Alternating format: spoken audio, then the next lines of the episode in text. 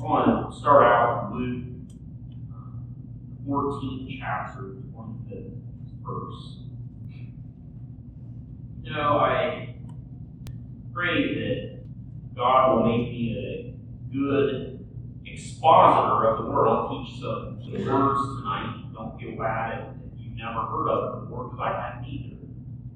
I pray that God will make me a good expositor of the word, and somebody that uh, preaches the word, that uh, goes through the scripture, and primarily is explaining the scriptures, you know, rightly dividing the word, another word that be used now, exegete the scripture.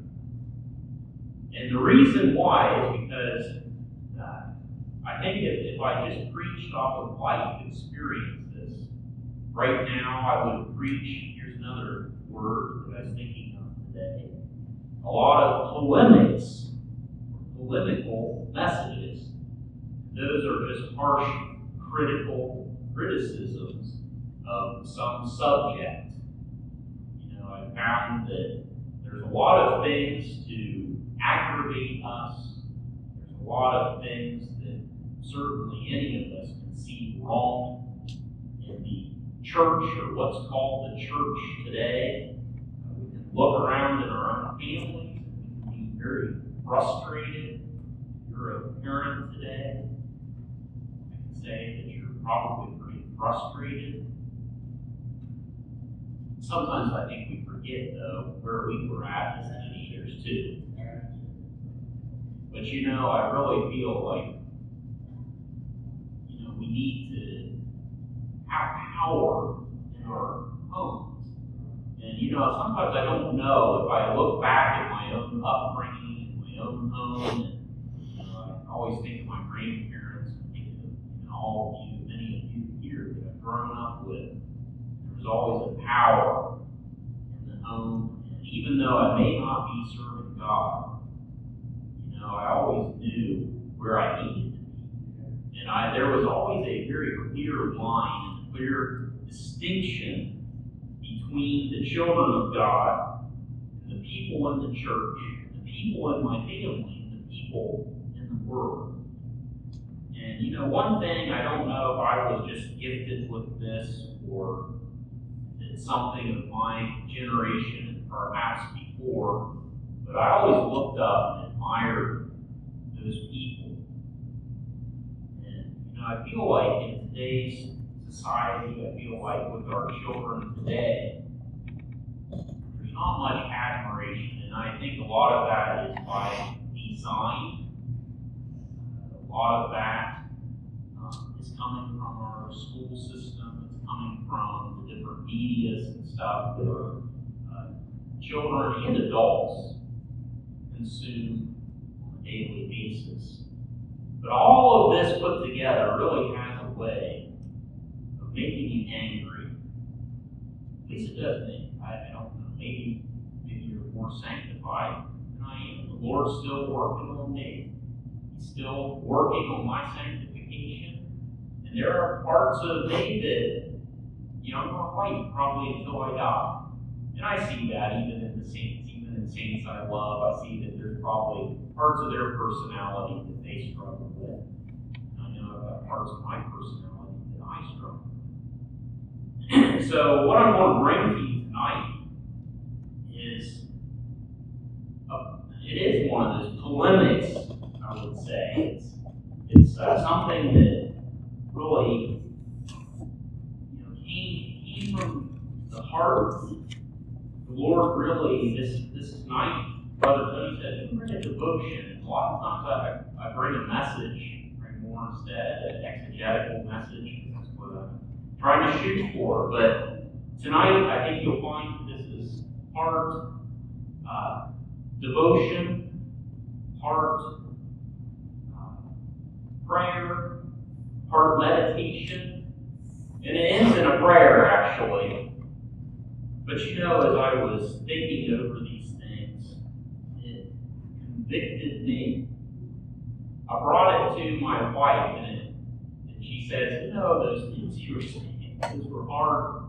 They convicted me. So So tonight I want to bring it to you. I don't, I don't like bringing polemics or polemical things to a Wednesday night. I feel like, you know, we're preaching to the choir. But tonight I, I'm going to just read.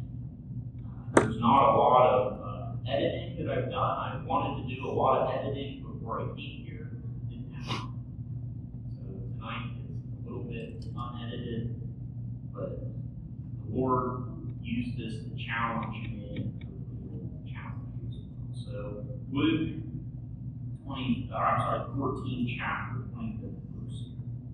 I'm going to bring it up my, like I said, I'm going to read out of the English Standard Version If you're along, it will go, should go very closely with the King James Version.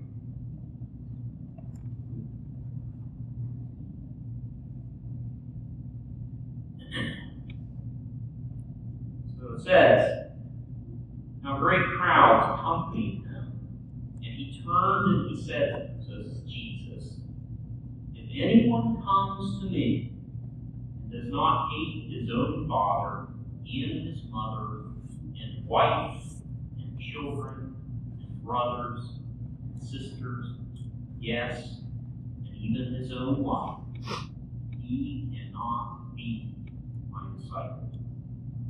Whoever does not bear his own cross and come after me cannot be my disciple.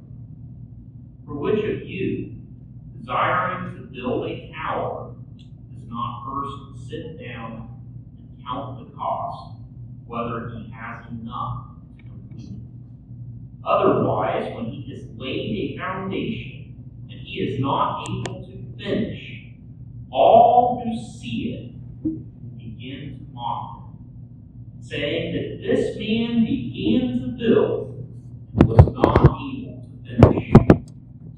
For what king, going out to encounter another king and war, will not sit down first and deliberate whether he is able with ten thousand to meet against him with twenty thousand? And if not, while the other is yet a great way off, he sends a delegation and asks for terms of peace. So here Jesus is wrapping it up. So he says, Therefore, if any one of you who does not renounce all that he has cannot be my disciple. So my thought tonight entitled it real big. Lord, help us put off superficiality. Another big word. Superficiality. Be superficial. Much of what we see in this world is very plastic. It's disingenuous. It's fake. Much of what you see, uh, you know, I see how people treat social media. You know, I see how we treat social media. You know, we, we take pictures of our trip and, you know, and probably people think that, oh man, we just lived this wonderful life, you know, went to Florida, did all these fun things.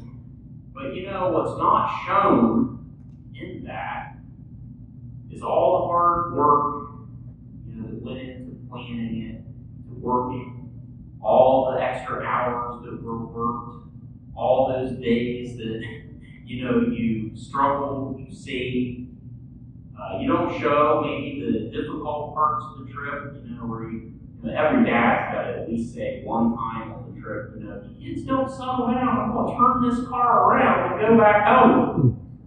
You know, that's not in social media posts. There's always those parts of the trip. And so it really leads people look at our lives and look at other people's lives and think that they live a better life than them. And really, what they're looking at is skin deep, very superficial.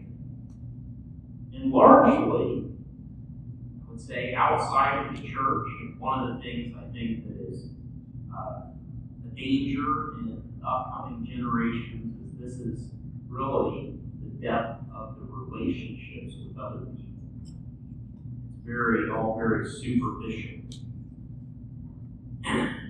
problem is, is that we bring this superficiality into our churches and into our walk with God. And here we just read Jesus' description to the disciples of what a disciple is. And I don't think you, anybody, I don't think I could read that. I don't think anybody in this congregation could read that. I don't think any of our children could read that and think that to serve Jesus Christ, to be a part of the kingdom of God, is a light or superficial thing. And I wrote here, Lord, help us to get serious about our walk with you. It's so easy to be superficial in this superficial world. We know that we are not called to be superficial, but to be deep and close to God. Yes, we are very flippant about things that we think about, the things that we talk about anymore. And I don't have to wonder why try to put too much thought into it. I know that this is a direct consequence of what we are consuming. The old adage applies junk in, junk out. Disgusting television shows in, pornography in, filthy thoughts out, filthy, ungodly actions out. Doesn't even have to be that extreme, though, to do the image. Think of. Hours of news in, hours of social media in, depression out, anxiety out, anger out, a flinty, apathetic attitude towards others out. You, know, you may be here struggling with an addiction, with impure thoughts, or some other sin and are not sure what to do about it. To be honest, most people in this situation just want someone to give them an easy 12 step plan to get out of it. They would love for someone to lift up their head today and to tell them that you can stay in your sin and somehow your conscience can be assuaged and you will be on your way to heaven. That's easy. That's painless. Superficial, but not in your life. It's not in the Bible. Then what is it going to take? It's going to take a real vision of the holiness of God and the perfection of God so that you will be so broken over your sin that you will be willing to repent of it and to turn from it forever. It will take a vision of the Lordship of Jesus Christ and such a strong desire for his light yoke of holy living that you will never want to live any other way. Will you say, that's not natural? I say, yes, I agree. It's not natural. And the Bible tells us for the natural man does not and cannot accept the things of the Spirit of God. So what is one to be what is to be done in this miserable state? You need to come to God in your misery and stay there until you either die and go to hell, or He transforms your life along with your desires. I'll stop there for a second because I one of the places I wanted to insert a story was um, if you ever read The Cross and the Switchblade, I believe it is. Um, I can't remember if it's that book or if it was another book that David Wilkerson wrote. He talked about drug addicts in the 1950s, 60s, 70s, 80s in New York City where he was ministering. And he said a man came to him one day. He said he had rug burn on his face. He was a heroin addict.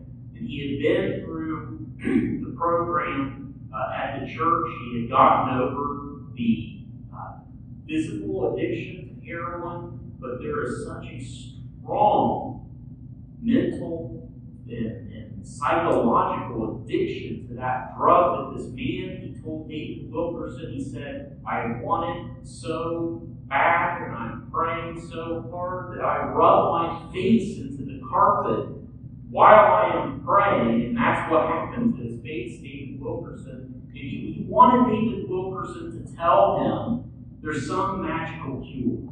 There's some way to get around this. And he's asking David Wilkerson, what should I do? David Wilkerson gave him the only answer that David Wilkerson or anybody else could give him. You stay before God until he breaks that sin, until he breaks the power of that addiction in your life. The man listened to David Wilkerson. Praise the Lord, that power of that addiction was broken in his life. You know, there's people today, like I said, they, they want a superficial, they want an easy answer to their addictions and to their problems. And the answer is to stay before God until that problem is taken care of, until that sin no longer has dominion over you. You know, there's I, there's not other ways. There's that is the way. But I think the reason, though, that so many never get free from their sins is that they never even take the time to be confronted with the true nature of God. That same God that they oftentimes purport to know. You know, I, I sometimes I feel like the bigger the cross somebody wears on their around their neck, more difficulty they're having in their spiritual life.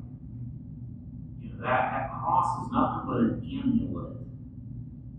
You know, I try to tell my kids this, they, they don't see it. It's, it's superficial. Wear the cross in your heart. Wear the cross, bear the cross in your life. Because it does no good bearing it around your neck.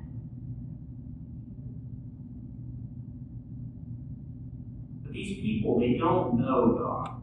If they knew Him, they would know that He is bigger than their human problems. He's bigger than their addictions. He's bigger than, yes, even depression. I've been there. Truth is that many people are just plain spiritually lazy.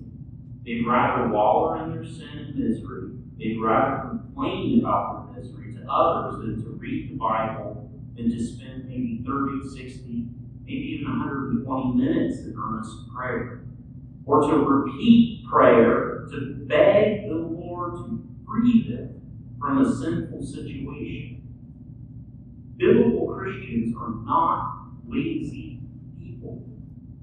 We must stay active for God and for others. God will honor very real attempts to seek Him out. This very instance, I think of those hardline Calvinists. They tell you, you know, God designs everything. You won't come to God unless He wants you to come to Him. But in this instance, they're going to give the same advice that even the most hardline Arminians would give.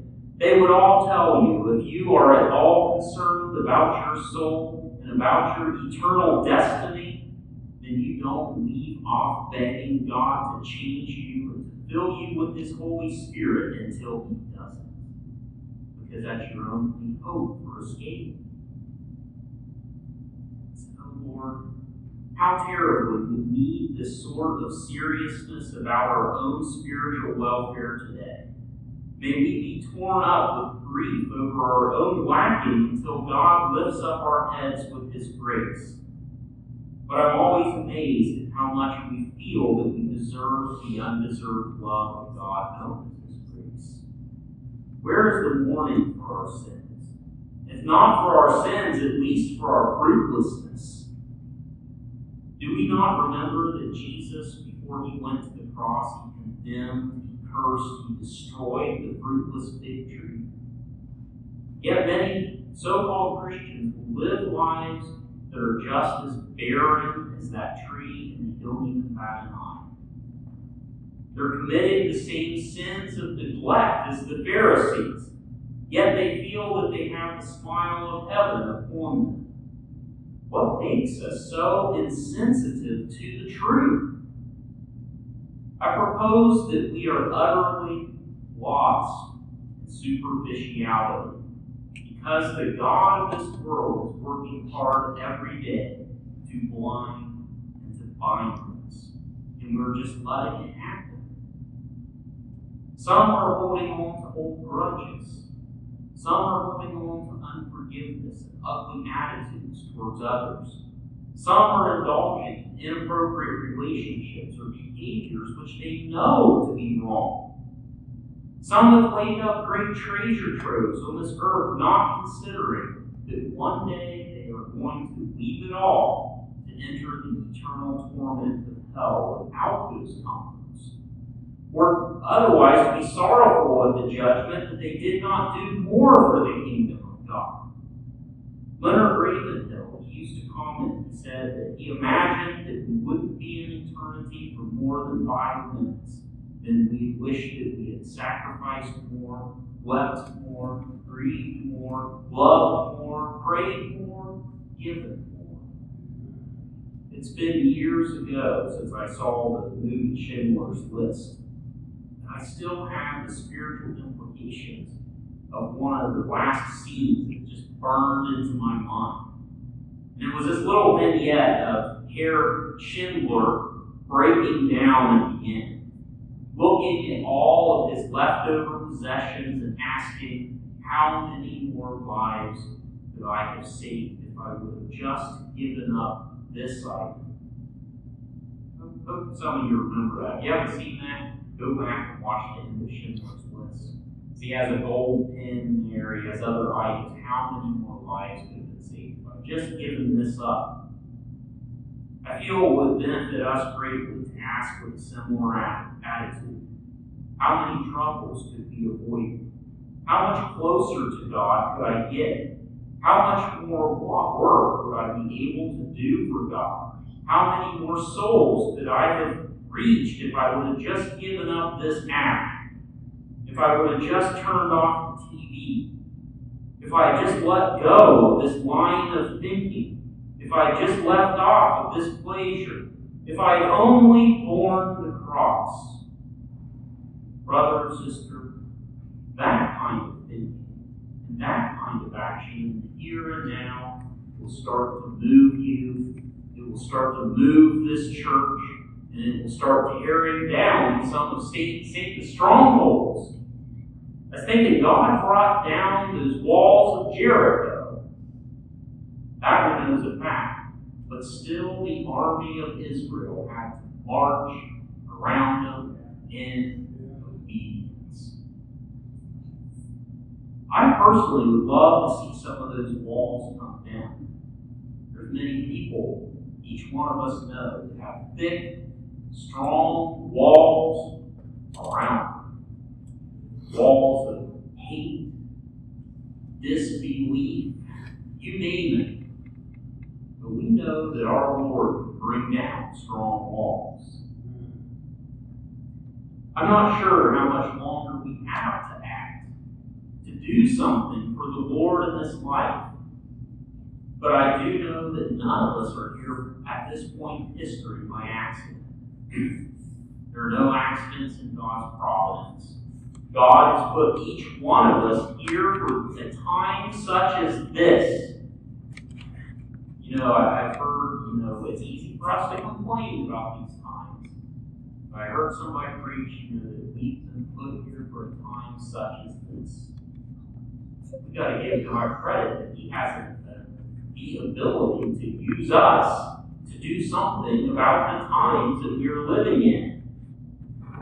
We're living in, you know, this time when there is so much laxity and superficiality. It's not just in the world, that's where we expect it to be, but it's also in the church. It's so easy for each one of us to walk out of this place tonight go back to our normal routines. But I think many of us want more than that. I think many of us want to see God move in a powerful way. I think all of us want to see our children faithful to Christ. We want to see the kingdom advance. And who better to do that than those that are even gathered here? Sure, God wants it done, He'll get it done some other way if He has to. But shouldn't we want to be a part of this work? Shouldn't we want Him in our midst tonight to see a people who desire to see Him work more in our own lives and in our families and community? Oh, don't we desire that freedom and boldness to proclaim the gospel at work and to neighbors and in the marketplace? Don't we desire that God would just fill us to overflowing with His holiness and with His peace, that it would spill out on others? Whatever's in your vessel. Aunt Kathy, she taught the kids the other day. She uh, she had a glass of water, and she uh, bumped into the kid that had a glass of water, spilled all over another kid, actually my son. And she asked him, Well, why did that water get all over you? And he said, Because you bumped into my brother and that made him spill all water all over me. And I want to ask you again, why in the world do you have that water all over you? He said, Kathy, because you bumped into my brother. She said, Isn't it rather because water was in his cup? And she said, Whatever is in your cup is a great lesson. It's going to spill out. That's convicting. What spills out when you're angry? what spills out of your life? You I pray that it's the peace and holiness of God that's filled us with. I pray that God will make us not only vessels fit for His use, not only fill us to overflowing, but make us vessels without lids. Lord, may your glory and your praise may have no recourse but to slosh out of us with every thought and every movement. A blessing to all those around us, that they too may be convicted of sin and disobedience, that they too may be convicted of fruitlessness in your presence, while we are surrounded by all of the resources that you've blessed us with, and that they may turn to you once and for all in repentance and faith Oh, let us turn from the mediocre works of this world and the flesh and fill us with a knowledge of and a desire for your good works of righteousness. That by us performing them, you will be glorified and name of our King and Savior, Jesus Christ the righteous, may be magnified before all the people of this earth and before all creation and that all men should know that salvation is by his precious atoning sacrifice alone. Oh Lord, give us a desire to serve in this kingdom of yours, this glorious kingdom that transcends the puny desires that our flesh can generate. For you alone are worthy. We join today with the host of heaven in exclaiming, Holy, holy, holy is the Lord God Almighty. And we give praise to that Lamb that was slain, who bore our stripes for our transgressions. Lord, put us on the right track. Do not only save our eternal souls from the pit of hell, but transform us into beings who are no longer slaves to sin transform us into obedient children who please you and have the desire to do your mighty works of love and make intercession for those who are unsaved, those that are sick, those that are otherwise burdened. Oh God, pour out your spirit on us that we may be useful, energetic in your service you call us done. Oh Lord, Save us from superficiality and fruitlessness.